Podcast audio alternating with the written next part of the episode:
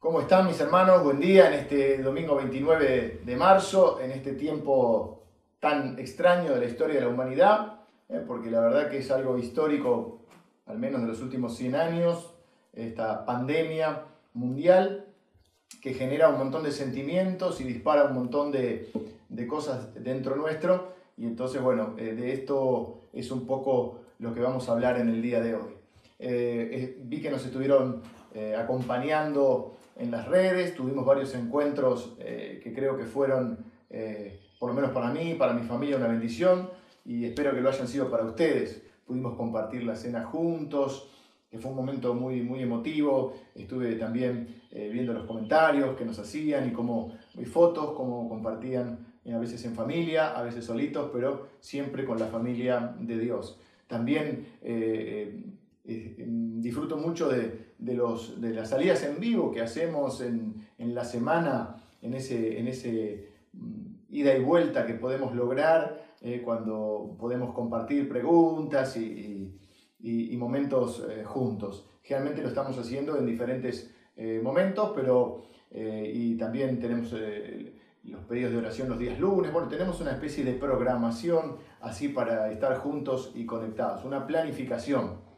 Eh, también eh, discúlpenos si no podemos contestar todas las preguntas o todos los comentarios, porque bueno, lo que sucede es que eh, muchas veces no alcanzamos a leerlos a todos, ¿no? Tuvimos muchas repercusiones. Y estábamos hablando de, lo bueno y lo lindo que es también dentro de esto encontrar lo positivo. Vimos como positivo algunas cosas que quiero resaltar. Muchos nos dimos cuenta que la iglesia no es un edificio, ¿eh? que la iglesia somos nosotros, que nosotros no vamos a la iglesia, nosotros somos la iglesia. Algo que veníamos enseñando, pero bueno, creo que esto lo hizo más, eh, más consciente, trajo más a la conciencia a todos nosotros. También el hecho de, de, ver que eh, en, una, en un domingo habitual nosotros tenemos un, promedio de 2.000 personas que asisten a nuestro, a nuestro templo y, en esta ocasión nos estamos dando cuenta que son mucho más las, los miles de reproducciones que tenemos eh, en cada, cada fin de semana, por ejemplo, o en cada aparición que hacemos. El, el, primer domingo que, que estuvimos eh, en redes transmitiendo en vivo, tuvimos ya, bueno, luego quedó, después del vivo fue quedando, pero ya tiene 10.000 reproducciones.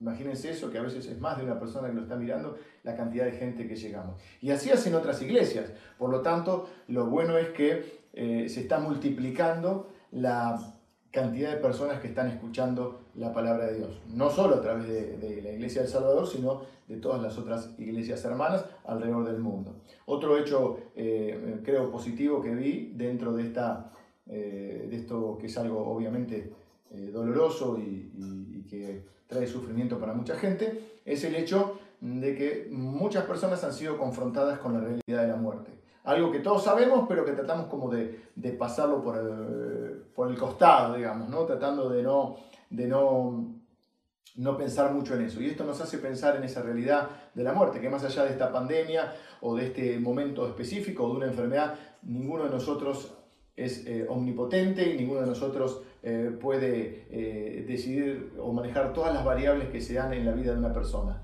Todos somos seres finitos y todos también tenemos, como digo yo, una fecha de vencimiento. Por lo tanto, esto nos hace confrontar con qué va a pasar después de la muerte y nos da la posibilidad a la iglesia de, transmitir nuestro mensaje mm, de, salvación y de vida eterna en Cristo Jesús, quien dijo, yo soy el camino, la verdad y la vida, nadie viene al Padre si no es por mí. Así que eh, creo que hay varios elementos que han sido positivos. Otro elemento es el hecho de que muchos de nosotros, por nuestras actividades, eh, solo podemos eh, participar, si bien nuestra iglesia es una iglesia de, semana, porque está abierta de lunes a lunes, de 8 de la mañana, en tiempos normales, por supuesto, a 11, 12 de la noche, hay una cantidad de actividades y no podemos participar de todas por nuestro trabajo, estudio y actividades. Esto nos ha permitido el hecho de estar más en casa, de disfrutar de, de algunos eh, talleres o de algunas actividades que habitualmente no lo podemos hacer. Y estamos más conectados con la iglesia con los hermanos que, que, a veces cuando, cuando tenemos la posibilidad del, del libre, eh, del libre acceso. Así que manteniendo todas las, las normas eh, de seguridad que nos han recomendado y que ya sabemos, Seamos prudentes, seamos sabios y tengamos confianza. Vamos a ver la palabra de Dios. Hoy quiero hablarte acerca justamente de la mano de Dios. La mano de Dios que fue una frase que se hizo eh, eh, conocida a través de, un gol de, Maradona en el Mundial 86. Algunos de nosotros, los más viejitos, alcanzamos a verlo en directo y no sabíamos si había sido mano o no, qué había pasado con ese famoso gol a los ingleses. Y ese gol famoso que hizo con la manito así quedó eh, titulado como la mano de Dios. Pero la verdad es que nuestro Dios es, bueno, eso es una frase obviamente marketinera o periodística, pero yo quiero hablarles de la verdadera mano de Dios. ¿Cómo manejarnos eh, en este tiempo que genera miedo, preocupación, ansiedad? Se disparan sentimientos y reacciones. Hoy leí un artículo eh, de psicología y eh, de una psicóloga analizando estos tiempos, diciendo cómo se disparan eh, ataques de pánico, ataques de miedo, ataques de ansiedad, cómo, cómo manejarlo. Y bueno, la palabra de Dios nos habla de eso y yo quiero ir a la carta del apóstol Pedro, la primera carta del apóstol Pedro, cuando está finalizando esta carta, él dice, humíllense pues bajo la poderosa mano de Dios para que Él os exalte cuando fuere tiempo, echando toda vuestra ansiedad sobre Él, porque Él tiene cuidado de vosotros. Sed sobrios y velad, porque vuestro adversario, el diablo, como, león rugiente anda alrededor buscando a quien devorar, al cual resistid firmes en la fe, sabiendo que los mismos padecimientos se van cumpliendo en vuestros hermanos en todo el mundo. Miren si no es actual, ¿no? Esta, esta palabra. Y culmina diciendo, más el Dios de toda gracia, que nos llamó a su gloria eterna en Jesucristo, después que hayáis padecido un poco de tiempo, Él mismo os perfeccione, afirme, fortalezca y establezca. A Él sea la gloria y el imperio por los siglos de los siglos. Amén. Quiero hacer énfasis en primera instancia en el versículo 6, que dice, humíllense, o sean humildes, reconozcan la necesidad de Dios, a eso se, se refiere, humíllense bajo la poderosa mano de Dios. Una imagen que habría sido muy familiar para los judíos que estaban escuchando la iglesia primitiva, conformada mayormente por judíos. Eh, Pedro les habla eh, y, ellos saben perfectamente esta imagen, qué significa. Pues, eh, por ejemplo, en el Antiguo Testamento, en el libro de Deuteronomio, capítulo 26, versículo 8, dice que Dios lo sacó con mano poderosa y brazo extendido. De esta manera dice que lo sacó de Egipto. Mano poderosa y brazo extendido.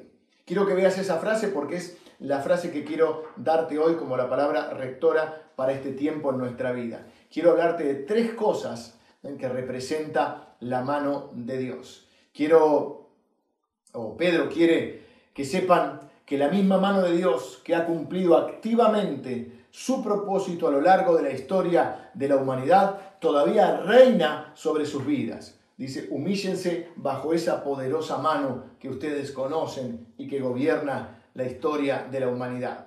La mano de Dios, número uno, representa su plan.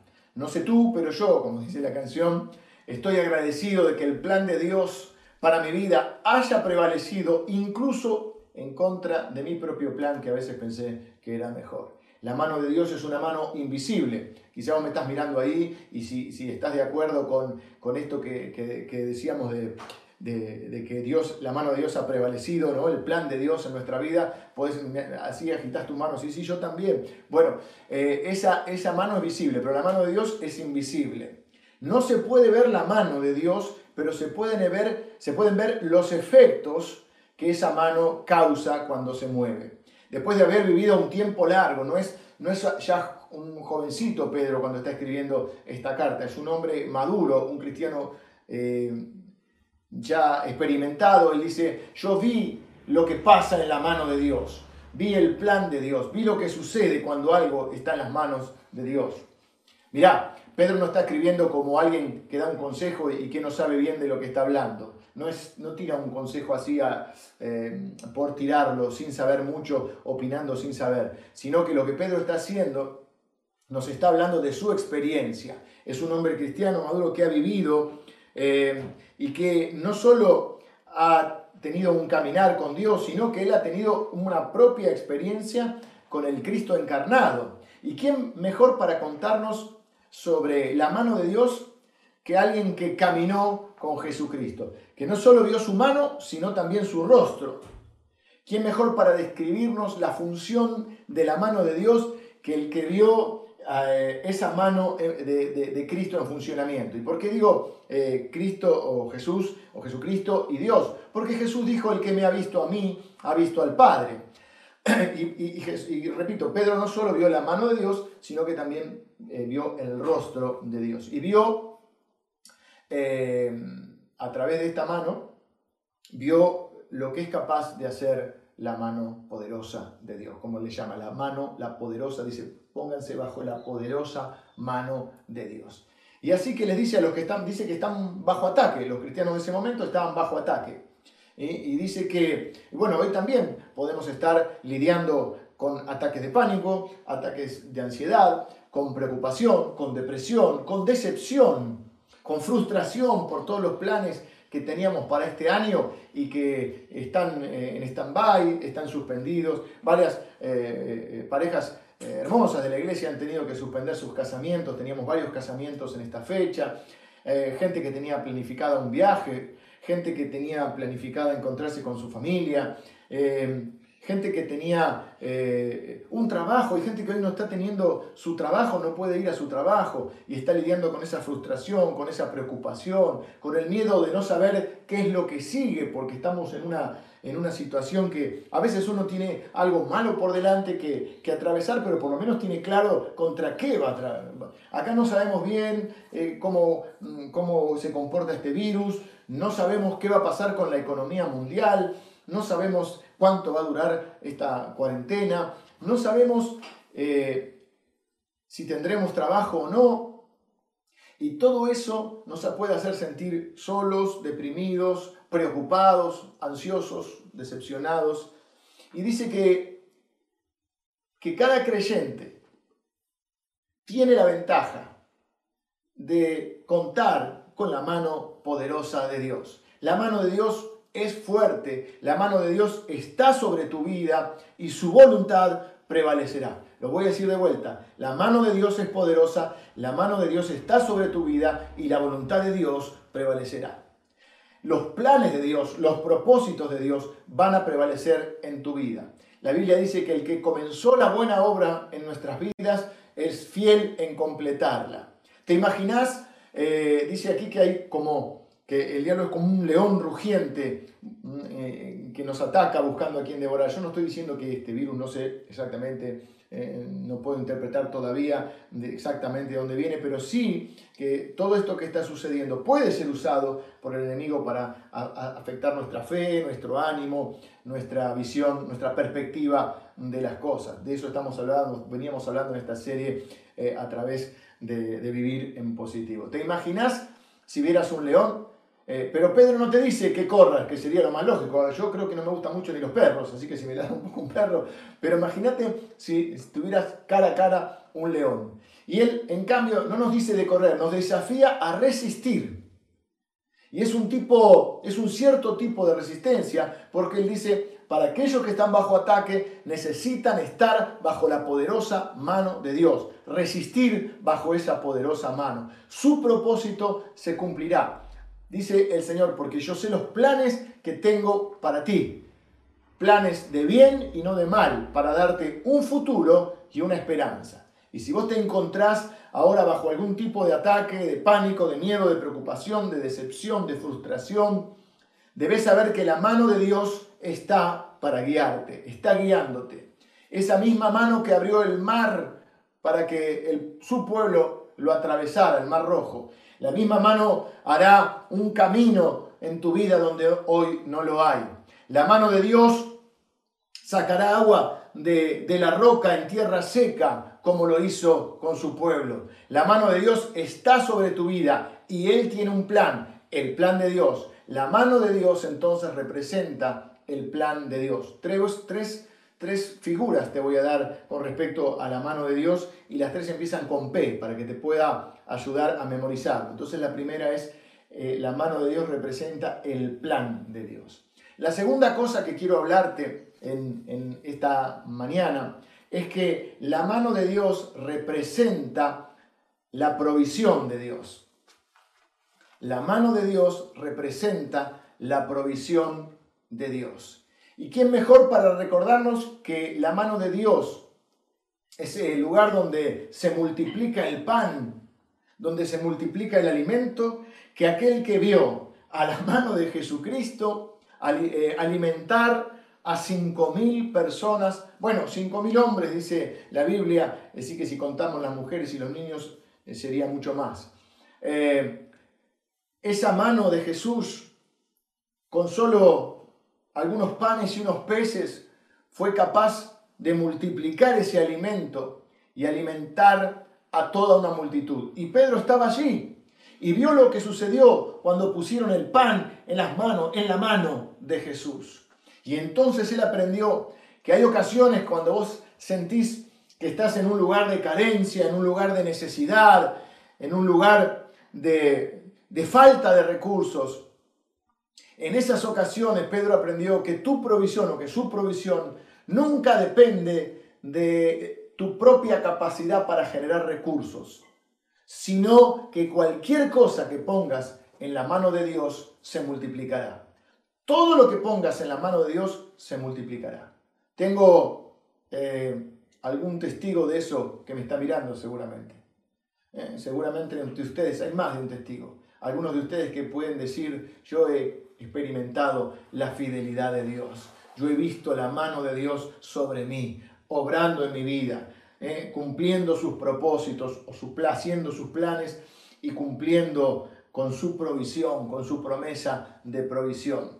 Todo lo que pongas en la mano de Dios, Dios lo va a multiplicar. Has pasado por momentos difíciles en tu vida, pero la esperanza de Dios sigue llegando. No es la primera crisis que pasamos.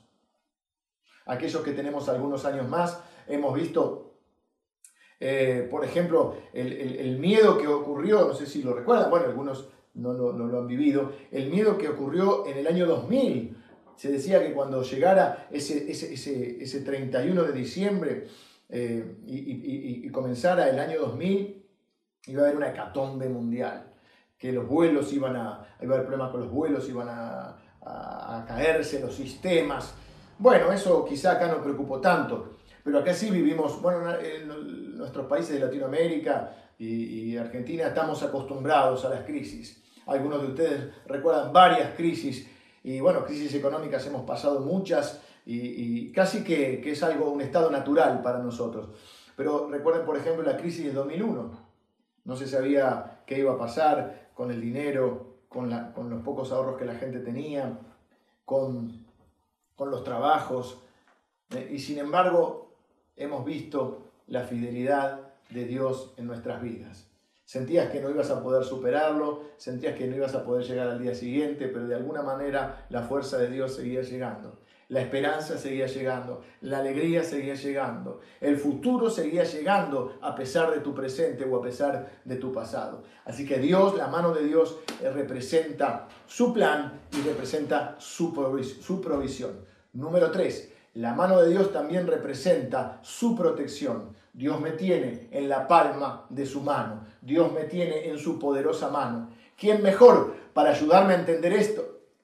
Eh, para poder ver la mano de Dios protectora que aquel que intentó caminar sobre las aguas. En Mateo capítulo 14, versículos 30 y 31, nos dicen que eh, los discípulos están en una barca eh, atravesando aguas tormentosas, atravesando una tormenta, y Jesús se aparece a ellos caminando. Y entonces Pedro dice, si eres tú, Señor, permite que yo vaya. Entonces eh, Pedro comienza, y Jesús le dice, bueno, vení, y empieza a caminar sobre las aguas y de golpe eh, eh, empieza a, tomar conciencia, creo yo, cae en la, conciencia de que está, de que está caminando sobre las aguas. Dice, esto es una locura. Y entonces cuando toma esa conciencia, aparentemente deja de mirar al Señor, mira la tormenta y comienza a hundirse.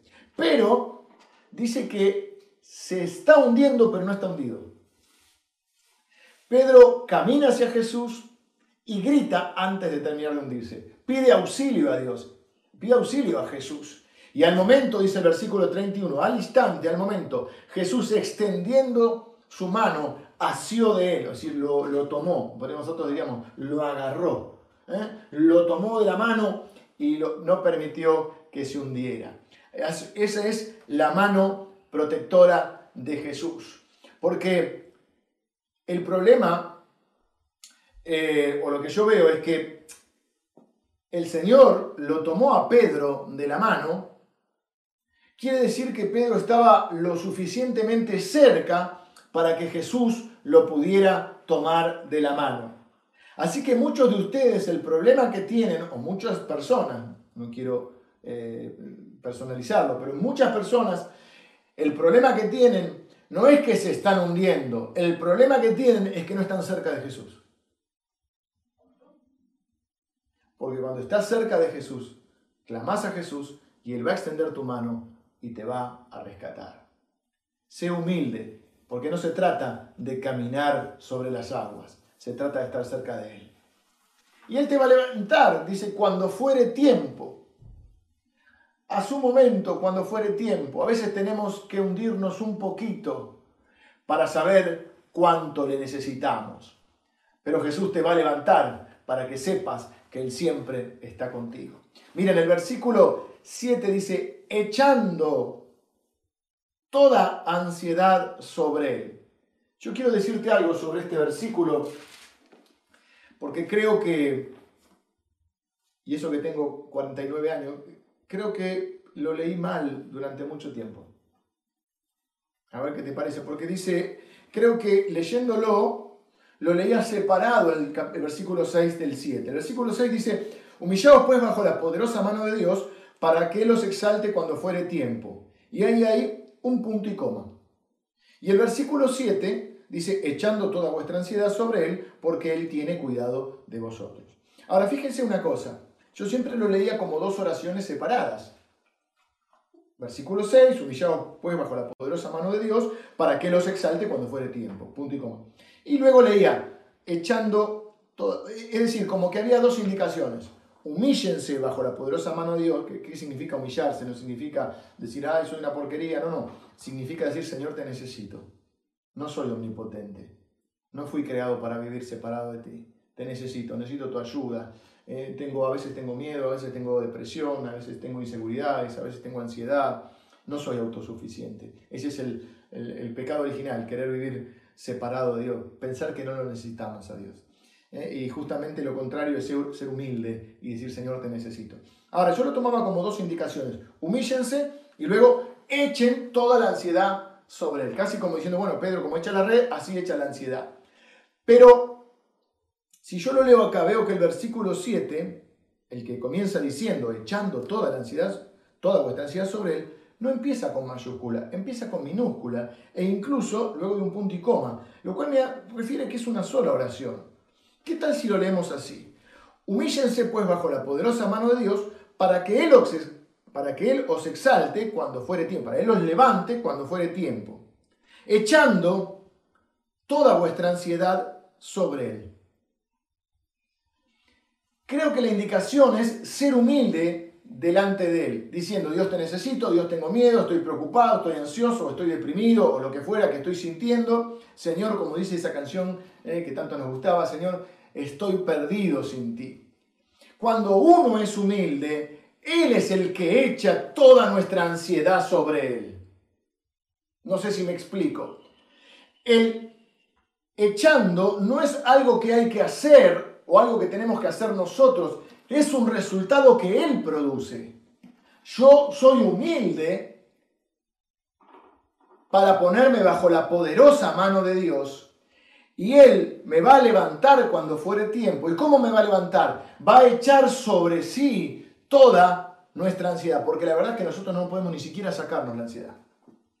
Podemos sí leer la Biblia, podemos eh, eh, recibir una palabra, pero estamos permanentemente luchando con la ansiedad porque lo tomamos como una, como una indicación más. Bueno, tengo que ser humilde, bueno, tengo que arrepentirme, bueno, tengo que, tengo que echar mi ansiedad sobre él, pero ¿cómo cuesta? Claro, creo que seguimos dependiendo de nosotros.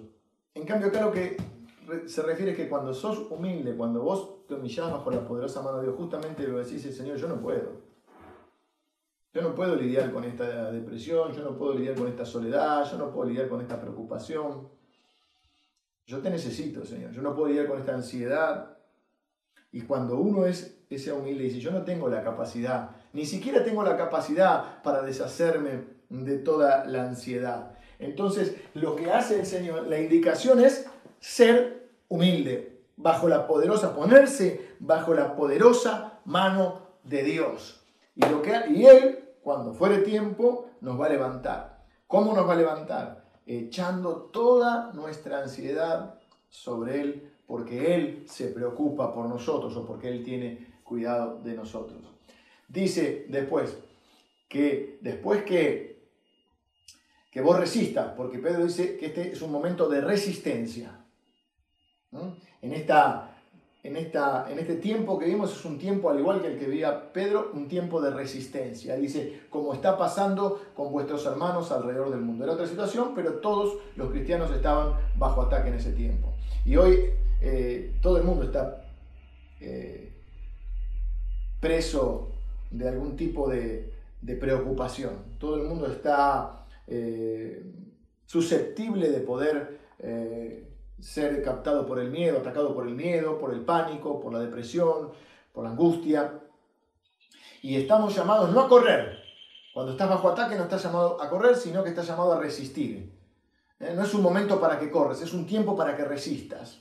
Porque después que resistas un tiempo, dice que el Dios de toda gracia, mirá cómo lo dice, no es un Dios de poca gracia, de alguna gracia, bueno, un poquito de gracia y un poquito de tus obras y de tu esfuerzo. No, no, dice, el Dios de toda gracia intervendrá, te restaurará y te hará más fuerte, más sólido, más maduro, más misericordioso, más crecido en la fe. El, el padecimiento dura un tiempo, dice, pero su gloria durará para siempre. Por eso dice, más el Dios de toda gracia. Recordé una canción que cantábamos eh, hace algún tiempo que decía, más el Dios de toda gracia, que nos llamó a su gloria eterna nos perfeccione, afirme, fortalezca y establezca, como dice la, versión, la traducción del Reina Valera, dice, y a Él sea la gloria por los siglos de los siglos. Amén. Pero la canción no decía ese pedacito que a veces nos salteamos, que es después de que hayáis padecido un poco de tiempo. A veces ese perfeccionamiento, esa afirmación, esa fortaleza viene a través de superar pruebas. Eh, a través de... Y esas pruebas a veces nos hacen padecer un poco, pero esas, esos padecimientos también nos hacen ver o reconocer la necesidad de ponernos bajo la poderosa mano de Dios para encontrar ahí eh, el cumplimiento de sus planes, para, para tener la seguridad de que Dios va a cumplir su plan en nuestra vida, para encontrar ahí la provisión de Dios, la mano proveedora de Dios y para encontrar ahí la mano protectora de Dios. Así que Quizás sentís que te estás hundiendo, pero todavía no estás hundido. Podés decir, Señor, sálvame, y estar cerca de Él, y Él va a tomarte de la mano y te va a levantar. Sé humilde, seamos humildes en este tiempo, reconozcamos nuestra necesidad de Dios, y Él va a cargarse con todas nuestras ansiedades y nos va a levantar cuando fuere tiempo. Siento que la mano de Dios se extiende hoy hacia alguien que nos está mirando.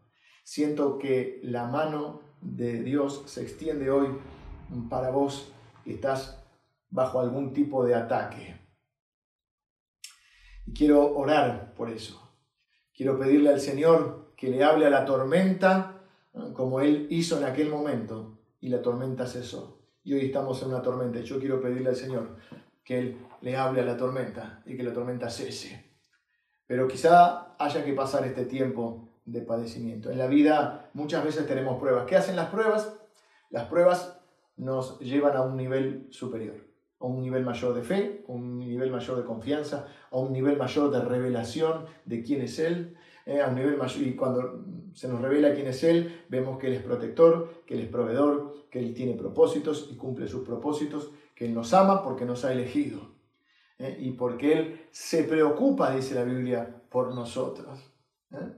Lo que hoy es una preocupación, mañana será tu testimonio. Te lo voy a decir de vuelta. Lo que hoy es tu preocupación, mañana será tu testimonio. Lo que hoy te causa temor, mañana será la causa de tu gratitud. Lo que hoy te causa miedo, mañana va a ser la causa de tu gratitud, porque vas a ver una vez más la fidelidad de Dios en la mano esa poderosa, en ese brazo extendido, como lo hizo con Israel para abrir el mar rojo, como lo hizo con ese pueblo Israel para sacar agua de la roca, como lo hizo con Pedro para levantarlo cuando se hundía, como lo hizo con una multitud que estaba hambrienta. Siempre la mano de Dios está para aquellos que se ponen eh, humildemente bajo esa mano protectora y poderosa. Quiero orar, eh, terminar orando eh, en esta mañana. Señor, te doy gracias por tu palabra. Tu palabra es poderosa en nuestras vidas. Es locura para el que no cree, pero para los que creemos es poder tuyo en nuestras vidas. Señor, gracias por esta palabra que nos, nos trae eh, paz a nuestro corazón, el regalo ese de la paz que solo tú puedes darnos, Señor. Esa, esa paz, Señor, que podemos alcanzar eh, y disfrutar cuando estamos eh, puestos humildemente bajo tu poderosa mano. Señor, nos humillamos delante de ti hoy. con humildad decimos, Señor, yo te necesito. Si estás orando conmigo, ora conmigo. Sí, Señor, yo te necesito. Yo estoy, no puedo manejar la ansiedad. Eh, no puedo manejar este, este miedo, no saber qué va a suceder con mi trabajo, con mi salud, con mi familia. Eh, yo necesito manejar esta depresión que tengo. Yo necesito poder superar esta depresión, necesito superar esta soledad que, me está matando. Señor, yo ni siquiera puedo dormir de la ansiedad que tengo. Pero hoy, y, he querido eh, activar mi fe, y he querido ponerle onda, y he querido echar esa ansiedad, pero ni siquiera puedo hacer eso.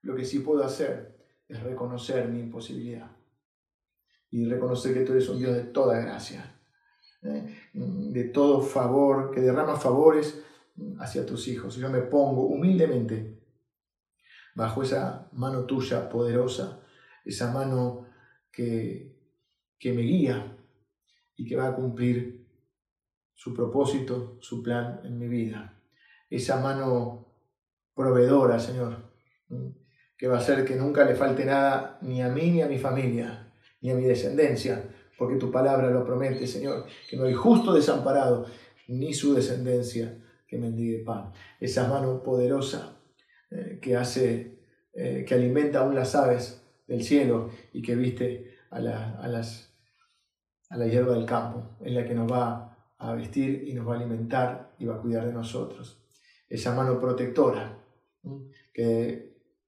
hace que no caiga un pelo de nuestra cabeza eh, sin que tú lo permitas. Esa mano protectora que se carga sobre sí toda, toda la ansiedad. Esa mano que nos rescata cuando sentimos que nos estamos hundiendo. Por eso, Señor, entendemos que no es una cuestión de caminar sobre las aguas, es cuestión de estar cerca tuyo, Señor, sabiendo que, estamos a a centímetros de ser rescatados por ti. Señor, te doy gracias por tu palabra y oro por cada uno de mis hermanos que nos están mirando. Oro por los más vulnerables, por los que hoy necesitaban recibir esta palabra. Siento que hoy el Señor extiende su mano poderosa hacia ti. Agárrate de esa mano. Sé humilde. Reconoce que lo necesitas. Y Él, cuando fuere tiempo, te va a levantar. Quizá haya que padecer un tiempito más pero el Dios de toda gracia nos va a perfeccionar, va a sacar algo bueno de esto. Nos va a restaurar, nos va a fortalecer, nos va a hacer más sólidos, más misericordiosos, más fuertes, nos va a establecer, dice la Biblia. Y dice que el padecimiento es momentáneo, pero la gloria es para siempre. Y Dios ha prometido ser tu Padre para siempre. Así que yo te bendigo de este lugar. Y Señor, lo último que quiero pedirte es que le hables a esta tormenta, para que esta tormenta cese en el nombre de Jesús oro. Amén. Que el Señor te bendiga y nos vemos en la semana.